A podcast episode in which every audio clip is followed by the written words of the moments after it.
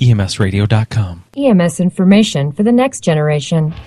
The EMS Garage is a production of EMSradio.com. You can find us on Facebook, just search EMS Garage. You can find us on Twitter at EMS Garage. Email us, emsgarage at gmail.com, or call us 303 720 6001. This episode of the EMS Garage is brought to you by Audible.com. Over 85,000 titles to choose from in every genre thrillers, business, romance, comedy, sci fi, and more. Get a free audiobook download for your MP3 or iPod. Just go to www.audibletrial.com forward slash EMS Garage. No, a transport picking machine. The EMS Garage.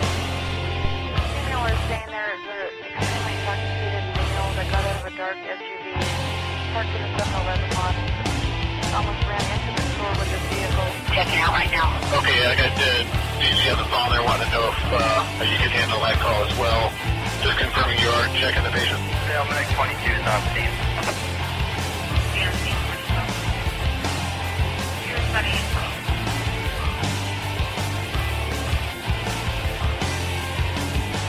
Hello, everybody, and welcome to the EMS Garage. I'm your host, Chris Montera, and we're back, kind of. Um, last week, we gave you some podcasts from EMS Today, and next week, you'll get another podcast from EMS Today. In the meantime, though, you're going to get a podcast about dispatching, and I'm pretty excited about it. I we have gotten on some cool people today, and we also got Erik from Down Under, and I've been wanting to get him on my show since I think episode 25 or something like that. So here we are, 125 episodes later, and we're getting him on. So I'm pretty excited. This is all because of Natalie, and we'll let them explain why and how and everything. So again, I'm your host Chris Montera, Geeky Medic on all of the social media sites. If you want to find me, you can do that there. Joining me first, Mr. Sean Eddy. Hello, sir. How are you? Good. How have you been? Uh, not too bad. Not too bad. Just had a couple months off of work. Just had a new baby. Oh my god, Life is good. that it is good, uh, and you're sleep deprived. I'm sure. Uh, yeah, you could say that. Oh, sorry, man. Well, uh, thanks for coming on. It's been a while to, since we've had you on, and uh, I'm glad to have you. Pleasure's all mine. Right on. Joining me next is Mr. Kyle David Bates. Hello, sir. How are you? Good. And you can't get out of the podcast that easy. Oh man, I know. Sorry, I tried. I love having you on, man. Hey, I haven't it in a while. I know. I well, you were on in two weeks ago when we were in Baltimore. Baltimore, yes, we were. That was Yes, so uh, much fun. That was so much fun, especially well. Should we even bring it up? No, no. Darts two and zero for a few moments. Ah, you're, you're Uh-huh. two and one. No, we're two and zero. All right, fine. I'll give you that. yeah, I know. I didn't have all my distractors this time. I tried. I tried, but uh, Oh, you know, Natalie wouldn't step up to the plate and help me with the distraction. So we're trying. uh, we were focused. Excuse me, I I gave a distraction. Oh, she tried. remember. Yes, Yeah, you and Maris tried. I know, but uh, oh well. we were focused. We were on, eyeing the were. prize. Eyeing the prize. yeah, Scott. Well, and I think it's because Scott Keir's so tall that he just Absolutely. kept, he just kept shooting the darts right over my head. I think he did that. Yes. He did that a couple times. I'm glad he just didn't hit me. So thanks for coming on, and I really miss Oh. you as always. Yes, thanks Right on for having me. You bet. And that other voice you heard was Miss Paramedic, Miss Natalie Quebodeaux. Hello. Hello, How are you? I'm great. How are you? I'm awesome. That's awesome. Uh, what have you been up to? Um, working as usual, I guess. I I work a lot, but I just got moved to dispatch, which is why I'm on this show. So Oh, uh, Can I ask a question? How did that happen? Or why? Or do you even care? Do you want to tell us? have stuff, the usual. D- d- d- Some the usable. You broke out. Sorry. Oh, I'm sorry. I said just the usual gen med stuff and stuff like that. Oh, but you, never mind. I won't even go there. So, uh, oh, I'm losing everybody. Hello. You still got me? Okay. Well, good enough. I lost Kyle. I've lost uh, a few other people. Hmm. Good enough. Oh, I've lost Natalie. Uh, this is how the show's going to go. Great. All right, hang on. Add people. Oh my gosh. This is why we have editing. I promise I'll edit it out. Hey, well, while I'm adding people back into the show, Erik, tell us who you are, where you're from, and what you do. This is Australia receiving over. Glad to hear you down under. G'day, Chris. Long time listener, first time caller, so to speak, of the garage. Um, I'm here in Sydney, Australia. I am a train driver in my day job, which I'm actually not doing at the moment like I should be because I injured myself at work. That's another story. I'm also a podcaster. I have also written a book called A Moment in Time, uh, which has a great deal of paramedic work in it. And I also am a volunteer dispatch supervisor for my local fire service.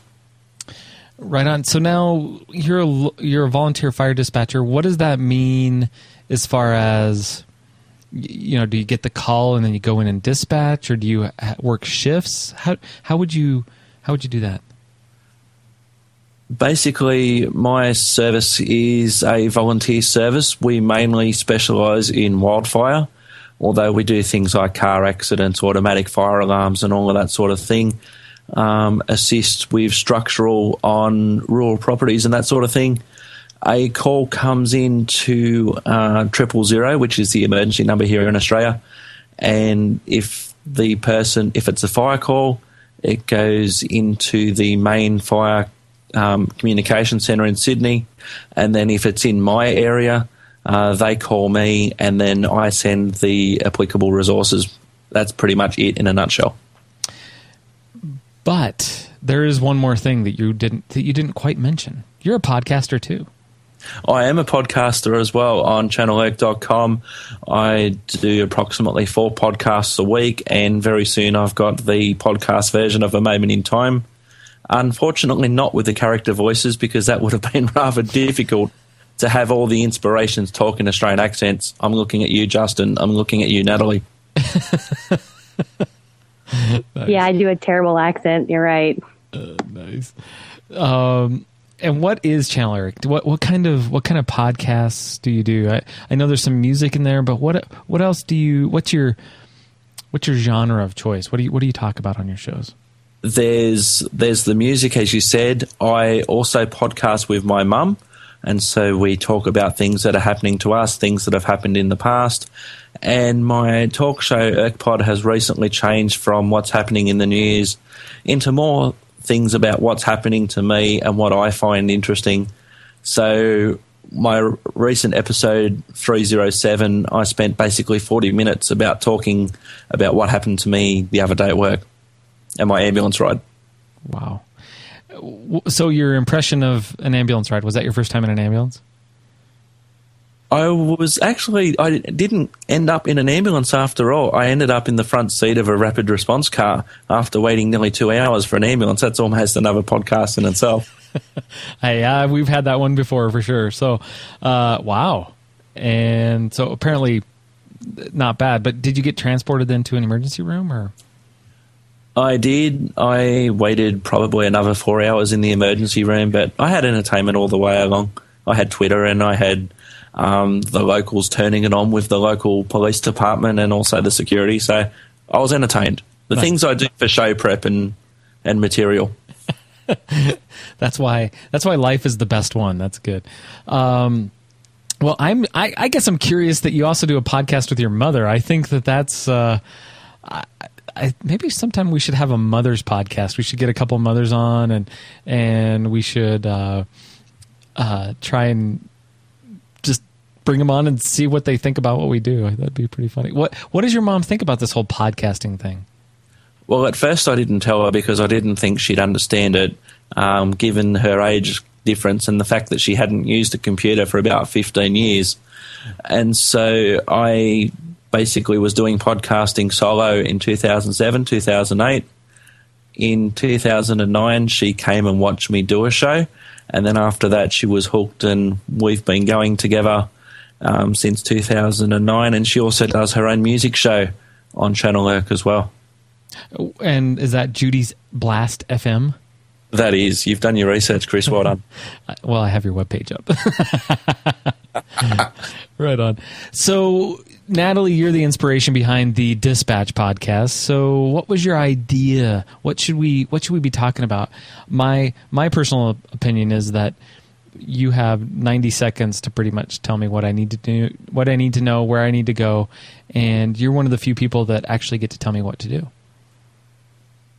See, Erk actually came to me with the dispatch idea, I think. So he's really the inspiration. Um, he had talked about it, I know, months ago. He said he wanted to do a dispatch podcast, and I'd say I'd be in, even though I had no experience dispatching except one shift I got thrown in. Um, but now I am now full time dispatching, and uh, it's it's quite an experience. Um, my system's a little different because uh, we're a completely archaic system. We don't have ambulance tracking. I lie. We got am- ambulance tracking yesterday, but we have you know six units we keep track of all in our head. We ha- we handwrite everything, every card, every call. So uh, it actually takes me probably a little bit longer to dispatch than other systems, and it's very unique. Um, so it was actually Erik's idea, so I can't take the credit. Are you the PSAP then, or no? Am I what? The PSAP. The Peace app? Oh no. Okay, so the PSAP is the primary or the public safety answering point. So basically, where the nine one one call goes into, or are you a secondary PSAP, basically where they transfer the nine one one call after they go fire, police, or ambulance, and then they try and figure or medical, or then they just try Yeah. and figure it out. You were secondary. Okay. And so then, how many how many units are you responsible for then any one time? Um, at one at any given time, I have wait five, six, five, five ALS ambulances and two paratransit vehicles, which are wheelchair vans. And there's only one dispatcher in our call center, so that's my. And I, and I have two parishes to look after, which are counties to you um, non-Louisiana people. So um, the first parish that I dispatch for is St. Landry Parish, and it's uh, has a population about hundred thousand people. And the second is Avoyelles Parish, and uh, they have about two hundred thousand people. So big area. Wow. And do you, did you? Uh, wow, I, I have nothing else to say. I got nothing.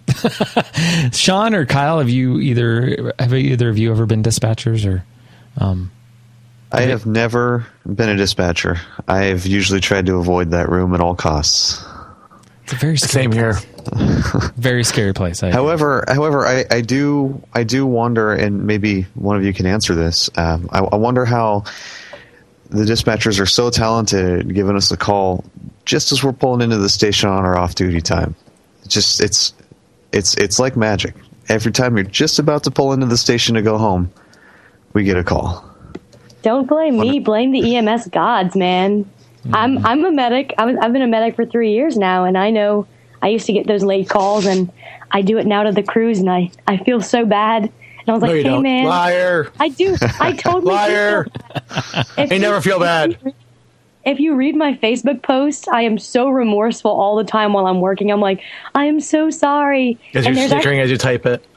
no, my, my crews come on and they say, No, Nat, you did such a great job. It's not your fault. They have to constantly reassure me that I'm not being a bother. I'm one of those dispatchers. oh my god, Actually, you're a dispatcher. It's your it's your job to be a bother. Go ahead. Natalie, are they? Do they bring you coffee? No, we don't even have a coffee pot in the station. Oh, Would they go out and get a coffee for you? I, I've never asked because if I drink coffee, it's a very small room and I'm going to be like running around and I'm already hyper enough. So they say, try to they try to avoid feeding me sugar. That's probably a good thing because you know they sit there and going, "Oh no, that's okay. You're going doing a good job." Next thing you know, they're bringing coffee and you're going pee a lot. Why am I going pee so much? And that'd be a Careful. problem. Exactly. Yeah. Be careful about food you're getting from your crews. yeah. Yeah, lazy. So I have a question, Natalie. You you you've already corrected me. Is it Erk or is it Erik? I, either or, Chris. My actual name is Erik, but I'm pretty much known universally on the interweb as Erk, so either's fine. Gotcha. Very cool. So, Erik, tell me, have you had the chance to uh, you know, be involved or at least see how an American dispatch system works? And then, what would you say is the differences between what you do and what they do? Actually, another friend of the podcast, Jamie the Podmedic, um, he took me to his local dispatch centre, and that was rather interesting from my point of view because on one side of the room they had um, the fire and EMS dispatchers, and then on right next to them they they had the police dispatchers, and so the police were mainly handling the police stuff, and the fire and EMS were handling the fire and EMS stuff. But if the um, police dispatchers did have to leave the room for whatever reason, you know, the cops come in and give them too much coffee, well, the fire and EMS guys could, could take over for them. Here, that's basically unheard of. Each service has got their own centre. And of course, I should remind the American listeners that fire and EMS in Australia are totally separate. Well, and that's the case in a lot of places too, but the dispatch centers can be, I guess, for lack of a better term, commingled. And I, that's that's important. Now, you guys don't receive the the zero zero zero call. You just receive. You are are you secondary then, or how does how does that work for your uh, fire center? I, I would be secondary. What would happen is that the call would come into the primary, which what we call State Fire Command. They put in the details of the call, and then it says that it's in a rural fire district, and then it tells them which one, and then they call me, and then up then it's up to me to do my response. Depending on the area, they may respond as well, especially if it's a um, built up area where we've both got a mutual aid agreement, or if it's something like hazmat or structural, they'll come along anyway. All right. So next questions. I have no more. so, I mean, I guess, I guess for me, the biggest thing is you guys have got a lot of information, and uh, actually, I do have some questions. I get to go to scenes, and Natalie, you probably, oh, Natalie, gosh, she keeps bouncing on and off. I get to go to scenes, and I guess I get to be a part of it, and I get to help people. Is it hard from your perspective, Erik, to basically be talking to people before the fire department responds or whatever and just see you know not be able to help or do you do you not feel that same problem i mean i It guess i always want to help it can be very frustrating because we're a volunteer service. And so if we don't have crews sitting at the station, well, we have to page them. And so if we've got a call for something like a motor vehicle accident with people trapped, or there's a house fire or something like that, you want to be able to get every single resource to that scene as quick as possible. But then again, having said that, you also don't want to be running the crews from one side of the, um, to use the American term, from one side of the county to the other, um, awaiting the arrival of the crews that are closer. So you are in a catch 22. You want to help. You know that you've got your all these resources there. Because it's a volunteer service, you don't know what sort of resources are going to arrive.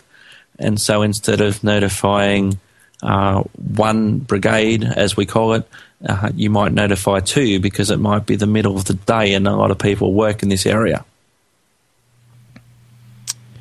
right so you know I, do are you held to specific standards as to how you dispatch or time standards i know here in here in the united states that most dispatchers are held to this idea that they have to have a call processed and ready to go within between 30 and 60 seconds. Is that is that some of the same time criteria you're under there, or do you not really follow, uh, or do you not really have a QA QI system built around that?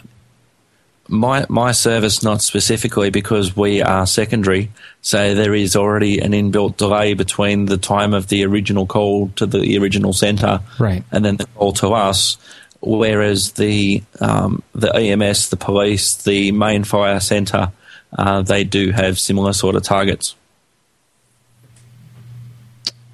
Right. Kyle, have you you've never had the chance to dispatch or sit in there? I've sat in there. I try to avoid dispatching as much as I can. Uh, does it drive you as crazy as it does me not to be able to go out and help somebody when you know that there's something going on? You're just like, oh, I gotta go. I want to help. Well, I guess yeah, I haven't been in it that that long. You know, um, in terms of being a dispatch, I just I can't sit in the room with it, and it's just there's too many blinking lights, and it's too distracting for me. I think um, I like to be out, out in the street, you know, directly with them. I think it takes a special person uh, to operate in that dispatch center. Um, you know, quick on their feet, lots of thinking. It, it takes a different personality uh, to be in there, and I think. Uh, a lot of medics. And if you notice the history of dispatch over the years, it used to be the older firefighters, the older police officers. As they got older, they would they'd be put into uh, the dispatch center, and that wasn't really always that effective uh, for that. And now they started to look at dispatchers as being a, a profession uh, on their own. And if you actually go to Maryland, Maryland actually has a state certification for emergency medical dispatcher that is equal to that of like uh, any other EMS certifications. So I think that's the way to start looking at it. Is it's not just somebody just to be put into that position. Uh, there's training involved. There's knowledge involved with it that you know I think it should be a specialty upon itself. Well, and it has become that in the United States where there's actually accreditation and there has been some slow process for them not only to become accredited as a dispatch center, but for the dispatchers themselves to become certified or um, whatever the case may be. Now, Erik, can you can you tell me maybe one of your most difficult calls, or do you want to? Would you like to talk about maybe a time when you felt helpless or you felt like you really wanted to do more?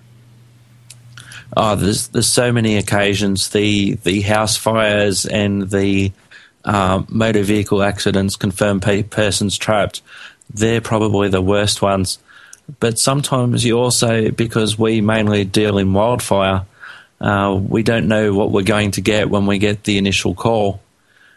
On my last shift, we had a call to a a reserve on, on one side of the railway line, and then we were getting other calls to the other side of the railway line from a reserve on the other side. And so, what sounded like a simple call ended up in being a five truck response with the equivalent of a um, of a battalion chief and basically people on both sides of the railway line fighting this fire and it ended up they were on scene for about five hours in the end over something which sounded so simple. Sean, what are your what are some of your most memorable experiences with a dispatch center? I mean, something where you felt like they did something over and above what you really needed.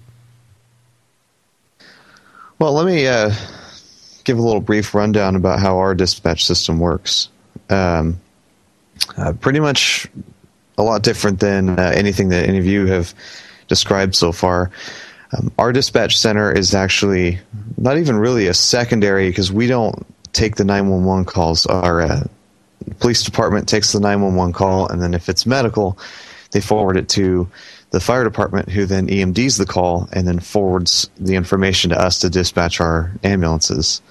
So our dispatch center within the within the company is pretty much just for dispatching ambulances. They don't they, they do take some calls to, directly and they will EMD them, but they're in a completely different building, completely different side of town.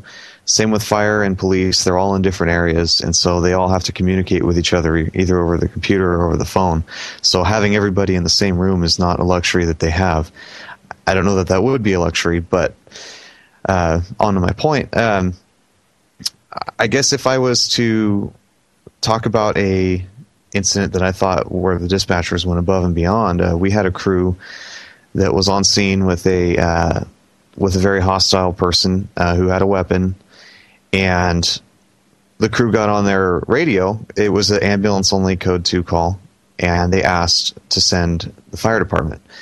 But the tone of the medic's voice, you could tell he was a little shook up the dispatcher came back and said, "Are you code 4? Uh, he just queued up the mic and didn't say anything. You could tell something was kind of weird. So she comes back over the air and says, uh, 10-4 will send both agencies, which I took that as she was dispatching law enforcement. And uh, they uh, they recognized that there that there was a situation going on that the crew was actually trapped inside this house with somebody trying to harm them, and the dispatcher recognized that just by the tone of the medic's voice. She had known him for some time and uh, had got law enforcement in there, and everybody turned out okay. The guy was taken to jail, and everyone was safe. I thought that was pretty extraordinary. Um, I think it's pretty impressive to see them run um, med alerts, or uh, I guess is I don't know if you use that term where you're at, but or like a mass casualty incident, and just managing all the units and while keeping your system status running and still having you know still having units available to respond to all your calls. I, th- I, think it's pretty impressive. I think a lot of us in the field like to think we know what we're doing, and we like to think that we could do the job better if, uh, than than a lot of the dispatchers. But once you get inside the room and sit down and have that computer screen in front of you and all those little ambulances and telling them where to go and taking the best route and keeping the most units on on, on the street as you can, it's a pretty tough job. And I think most people don't realize that till they actually get in there and do it. Well, and I agree with that. And Natalie, your your internet connection sucks, but you already knew that. She's not even back yet. Hello, Natalie. Hey, I'm back. Okay. so we were talking about dispatching and how hard is it to go from your role as responder to a dispatching role? Are you do you ever find yourself wishing you could really be out there helping people versus sitting behind the mic telling people where to go and what to do? Yes, it is miserable. And we're losing you again. Short and sweet. It's miserable. Yeah, it's miserable. Well, that's good. one thing, one thing that I should say, Chris, Go ahead, is Derek. when you're in dispatch to expect the unexpected. I was talking a bit earlier about the call that turned into a five unit and battalion chief response. On the way back from that call, uh, one of the units was returning to station and they called in an assault in progress in the middle of the road um, where a man was being hit over the head by a hammer uh, by a group of four males. And so I thought by the way that the people in the truck were talking, it, as though they were going to chase after the particular vehicle that the men drove off in. Um, so I, I, was just imagining like a police pursuit, but in a fire truck. Uh, fortunately, the um, male was fine. He actually didn't request an ambulance, which I thought was rather interesting, um, considering that he was smacked over the head several times with a hammer. But expect the unexpected. I'm sorry, but uh, uh, smacked over the head several times with a with. sorry, I, uh, I it, it's funny the things we find funny in our industry. Sorry, I, it was a bit of a thing. So Natalie, you said Yes. it it sucks. That's all we it got. sucks. I'm So- sorry. My internet is really bad here. We just had all those tornadoes in the area. Oh, wah wah wah. Wah, wah, wah. So we're having trouble with our satellite and it's satellite internet. Okay, So, so anyway, tell, it sucks. But, but tell me, but tell me how you made that transition from responder to dispatcher, or have you? Um, it's it's an ongoing process. Really, it is. Um, it's uh, it's difficult, and I struggle with it. But I just try to do my crew's justice. I try to do my patient patient's justice and dispatching correctly and efficiently. I guess you can say is the best. You know, that's the best I can do behind the desk is to be the most efficient and um, smartest, I guess you can say, as far as um, truck placement and who goes where. And what about? Do you often feel? And I know you've said this before already, but do you often feel the pain of the people behind the behind the microphone when they're, you know, you've just given them their tenth call for the day, and they're just like, "Oh, please, no more." Yes, I really do. Um, but luckily, I've I've worked with these same people for about two and a half years now, so I know them enough to know what their limitations are, and I could call them personally and say, "Hey, look, I know you just ran a really bad call, but you're the closest unit to this. I am so sorry." And and because we have a friendship, it makes it a little bit easier. Um, I'm the only trained dispatcher as far as um, certifications go, we have three other dispatchers that work opposite shifts, and they're not even first responders or EMTs, so they don't they don't really. Um, sometimes they don't understand our pain as as providers, and they just throw calls at you. But I've gotten really good feedback from the crew saying you always know what to say and how to say it. I prefer to ask my crews to go somewhere instead of telling them. So uh, it's it's working so far, but I really do feel the pain when I say I know this is your twelfth call, but you have to go on it, and I'm sorry. Did you do you do you miss the field at all or no? So bad. I, I actually just jumped on a truck on Saturday. Um, one of the supervisors needed me on a truck instead of dispatch, so I got to work at 24 on a very very busy truck in the in our parish, and I got to I got really legitimate calls. I got to run an MI and a CVA and an OD that needed to be tubed. So I felt um, I felt that old good medic warmness down in my heart again. So, but I really do miss the truck more often than not. And Erik, are you you're not a responder then? You're just you are just I don't want to say just a dispatcher. You are a dispatcher. So uh, or have you been a responder in the past? Uh, I have been a wildfire firefighter before, so I do know what the guys and girls out there on the trucks go through. As part of our training, uh, we have to have a um, basic understanding of what goes on on the truck.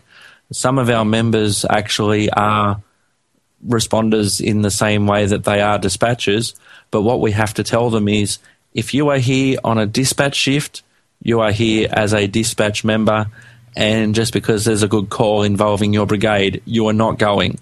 You are here as a dispatcher. What you do when you volunteer in your own brigade, that's up to you. Right, and I think that sometimes, and I, that's why I'm saying I I could not. That is the hardest job we have, and uh, you know I I sit and I think about our dispatch center, and they do an excellent job, and it is so hard. Some of the things that they have to encounter, and some of the things that they have to do, and I I can't even imagine the stress that that goes along with that job. Because again we get to we get we get to offload our stress a little bit. We get to um, use our hands use our feet use our minds in a different way to help patients or to help the situation. Versus a dispatcher all you get to do is use your voice and your mind to work through the problem. Um, have you guys it's like a I'm sorry. It's like a 12 hour game of chess. That's what I, I explained to my, my, my parents the other night. They, they asked, uh, you know, I got off of work and I was really exhausted. And I said, you know, it's a different kind of exhaustion at the end of a shift. It's not so much physical exhaustion like I am after a 72 hour shift. 12 hours behind that desk is like a 12 hour game of chess. And I'm just mentally and emotionally exhausted. And it's, it's a totally different ball game. It's just, it's, I like that I've, I've been able to see that because I always took dispatching for granted, I guess. So it's interesting. So, a question for everyone. Go ahead. Should, should visiting the dispatch centre be a part of, or is it a part of your basic EMT training to say, you know, this is what it's like from the other end?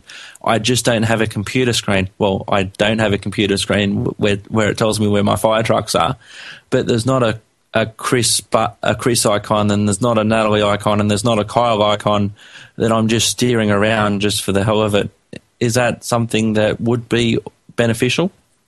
You know what? Um, in the the place where I work, all of our new hires, uh, EMTs, paramedics, um, they're all required to do a 12 hour shift in dispatch uh, as part of their orientation. They're also required to work in the various other departments of our of our company, but uh, they're they're required to sit in there and interact with the dispatchers. They don't actually do any dispatching duties. They just sit there and observe and ask questions and um, learn about system status and learn about the areas and how they do their job. Um, likewise, our dispatchers, uh, as part of their orientation, are required to do a 12 hour shift on an ambulance. Uh, once again, as an observer, uh, they they ride in the back and they go on all the calls with us and they get to see it from the field level as well. Um, there's some dispatchers that periodically will come and do a ride along. Not so much with the field going in and sitting in with dispatch, but uh, I think it's beneficial. I think maybe some more of that uh, would be more beneficial. I think just a 12 hour shift, when you just start working there, you're just getting to know things. I think it's a little overwhelming. Um, I wouldn't be opposed to seeing people rotate through there every every year or so just to get a little hands-on time and see what each department has to go through. Um, all of our dispatchers actually have to be certified as EMTs. They don't have to have any experience working as an EMT, but they have to they have to have their EMT basic card at a minimum before they can work in there. And so, uh, wouldn't be opposed to seeing them come out and do some work in the field, and some of us go and do some work in there. I think there'd be a lot of good things that came out of that.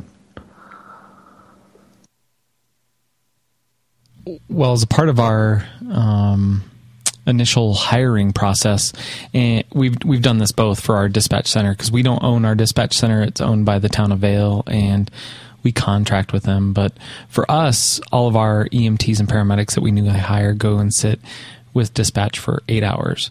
And then likewise, likewise, anybody that they hire, they come and do a ride along with our service for eight hours. And I think that over time that helps them at least understand where we're coming from and understand that when you're in the field and you don't answer the radio, it's understandable. Or if you're in the field and you call dispatch and they don't answer the radio, there's a reason why. And if they tell you to stand by or whatever, or you, you recognize the different stresses that are involved. And I know that's that's huge for our service. Kyle and Natalie, what happens in yours?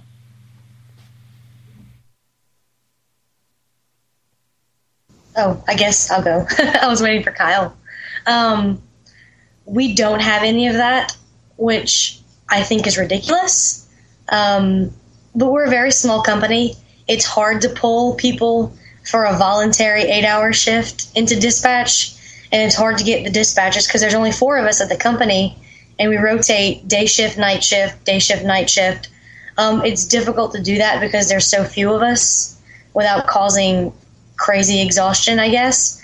But that is something that I always asked when I first was hired. Why don't we do that?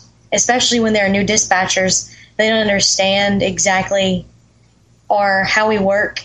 They don't understand our area because we I work in a very large parish. Both of the parishes that I dispatch for are very large, and they'll call us ten minutes after they dispatch a call and say, "Why aren't you on scene?" Well, they don't understand that it takes about twenty minutes to get across this swamp or whatever. So it's something I'd like to see implemented, and I've actually talked to my boss about, and he's seriously considering trying to get that implemented with our company. Kyle, are you there? Hello. Okay. Well, I know Kyle's dealing with kid issues too, so you know he's got a little Well, kid. I have I have a couple questions. Go ahead, John. Go ahead, John.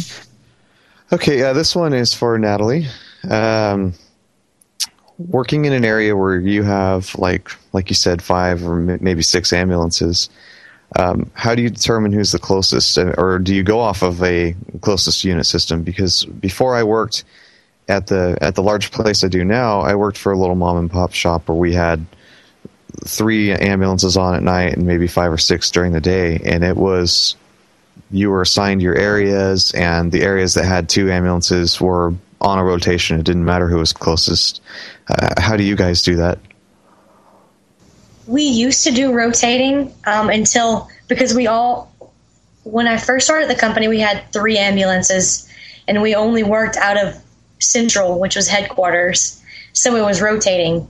But now that we've expanded and we've grown bigger we have um, every unit has their own station. So now it is closest. And um, you know if one of my crews is getting slammed i'll rotate them to a different station and let the other station that hasn't been so busy run calls, but um, we do rotate, and it's closest. Um, my experience in the truck has helped me dispatch what's closest because I know the areas really well. I worked in both of the parishes that we cover, so I know who's closest just by having experience working there. And if not, we have um, I have handy Google Maps, and I'll uh, just plug in an address and see who's the closest unit. I use technology to my advantage sometimes. Okay, um, that's interesting that you said about moving people from station to station because uh, at at our ambulance service we cover uh, we cover one rather large metropolitan area and then uh, we have about oh, what, about ten or twelve um, stations that are at in smaller areas. We've got you know out in the Mojave Desert and then some towards the uh, southern part of the San Joaquin Valley, and um, when those crews we we run we run those stations just like we do in our metro area. We run them off a system status. If a busier station gets a call the less busy station comes over to cover until that until that crew gets back in into quarters. Do you guys do something similar to that? Do you have like a set system or is it just kind of your discretion as to who's busy and who's not? Um, we have something like like system status. Um, I the, large provider in our area is Acadian, and um, they have a system status status uh, system in place. Wow, that sounds redundant. Anyway, and we kind of follow what they have, but kind of tweaks a little bit because we do have um, the our center city, which is where our headquarters is based out of, is very busy. Um, if we have both of our units that are covering that area that go out on calls, we do pull from our more rural stations to like um, a standby point, which we call Signal S, which is just standby. And they come halfway between their station and ours because we don't want to leave the more rural um, city uncovered. So we find a nice halfway point between um, rural and metro. See, we used to do something like that, and I'm sorry, Chris, I'm not trying to take over your show here, but uh, we used to do something like that out in the out in our desert areas. Um, we would have them post halfway, but uh, where we ran into problems was with our response time requirements for our contract, and if we were sitting halfway, no matter where that call came out, we were guaranteed to get a late call.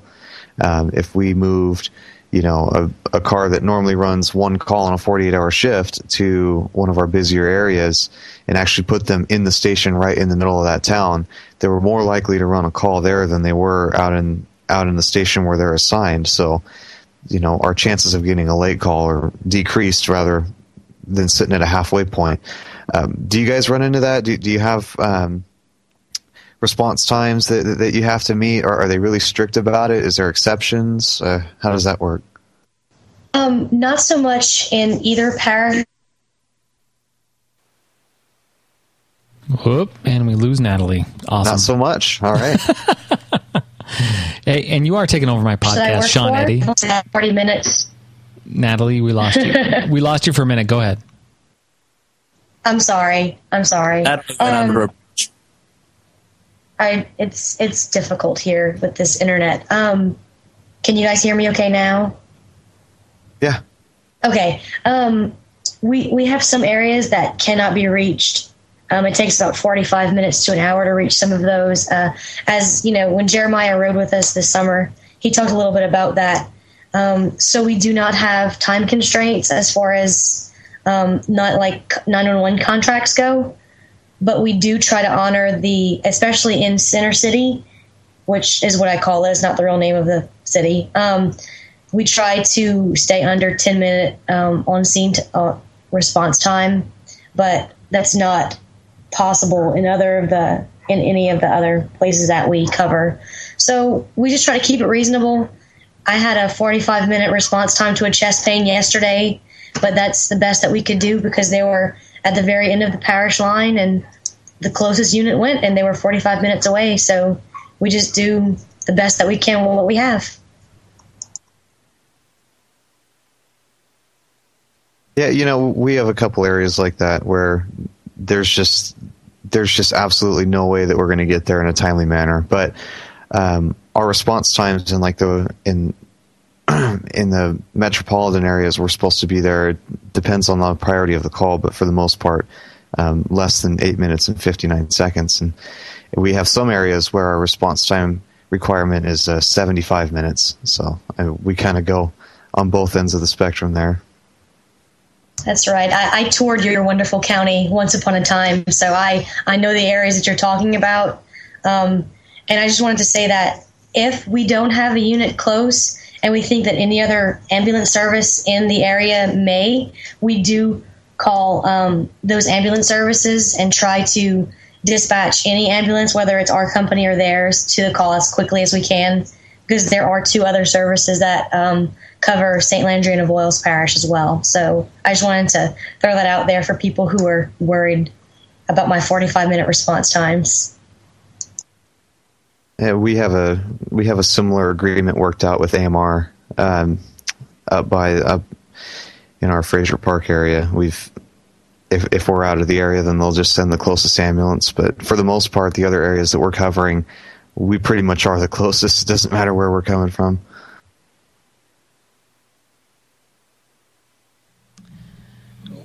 And Erik, do you guys have response time standards in Australia? I know you already talked about that, but I just want to see, you know, as you get more rural, is there something that you have to do in Australia versus um, maybe the more urban areas of Australia?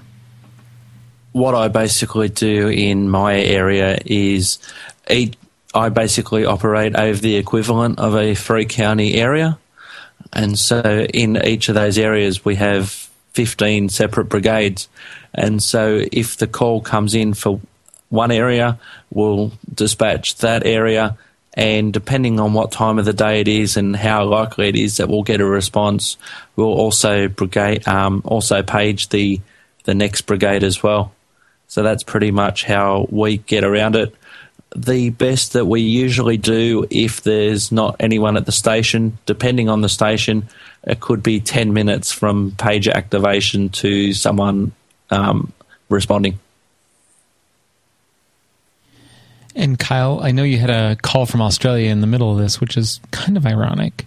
Um, but did, at your service, do you have any formal training for your e- new EMTs or new paramedics to go to the dispatch center, and then vice versa? Do you have any uh, training for the for the dispatchers to come and ride along with you guys, or how does that work in your system, Kyle?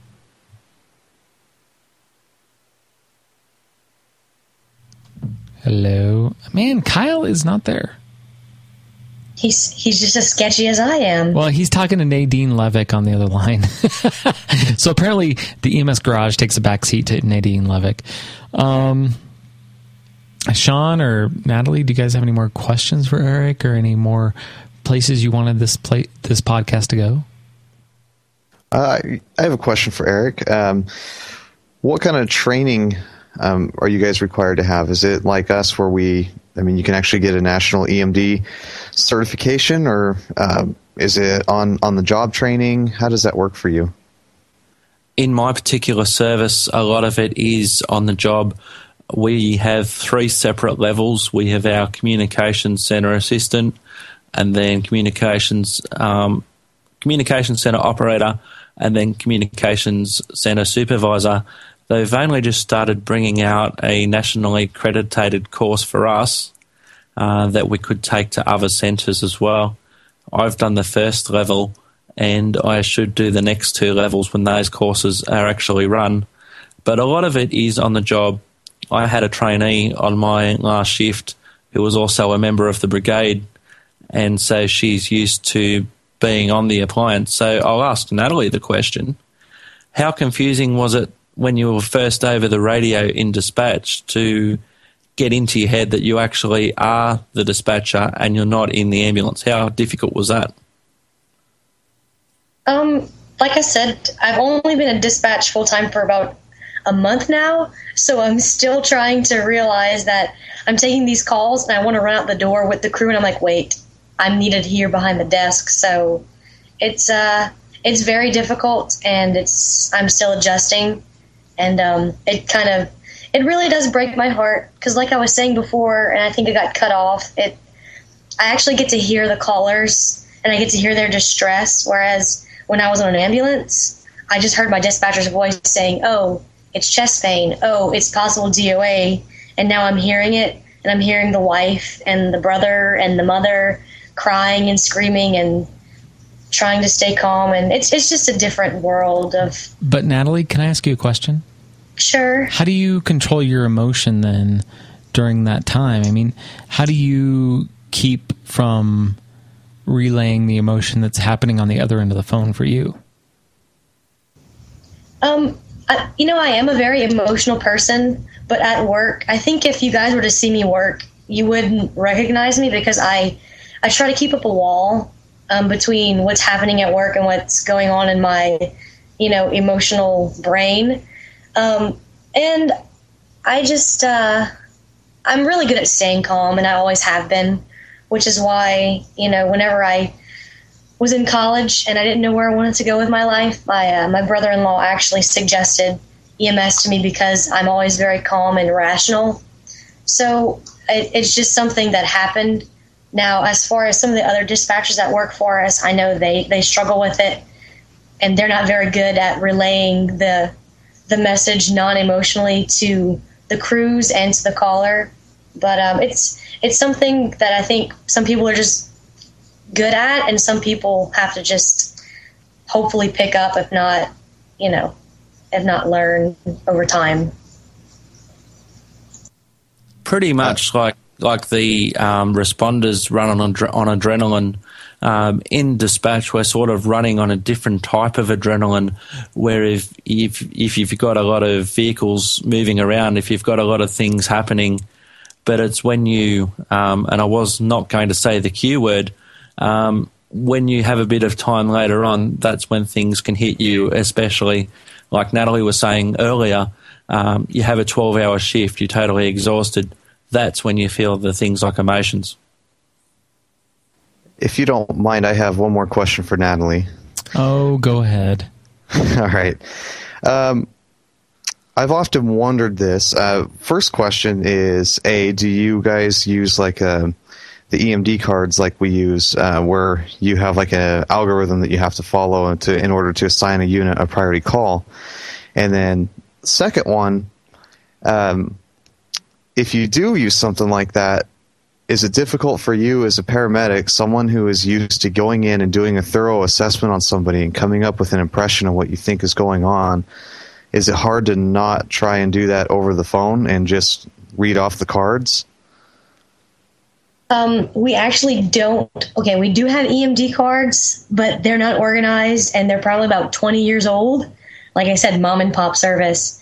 Um, I am the only dispatcher that really gives instructions over the phone. And I, I thank God that I have medical training. Um, but I do, I, I have been said, um, my boss did comment the other day that uh, I do ask too many questions sometimes because I'm trying to do an assessment in my head over the phone and uh, that's not my job but i'm trying to give my crews information because i know i liked as much information as i could going into a call um, but i i try to ask at least the relevant questions just to give my paramedics and emts a heads up but uh, you know no cards here it's all uh, miss p improv i guess over the phone that's that, that's interesting because uh, where i work we we have the cards, and the dispatchers are actually. Um, I remember when I was in there doing my um, my orientation, they were very strict on. Uh, they they had someone there who was training, who was actually a paramedic that um, that went into dispatch because they wanted to, and they were very. Uh, they were very strict about you follow the cards. You do not, you know, you don't do your assessment over the phone. You keep the call short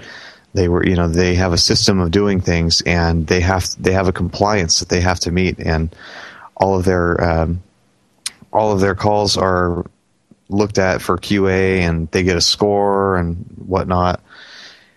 And so and the the particular medic I was talking to um, said it's very difficult to not sit there and try and do a thorough assessment on this person. Like I'm just supposed to read off read off the card.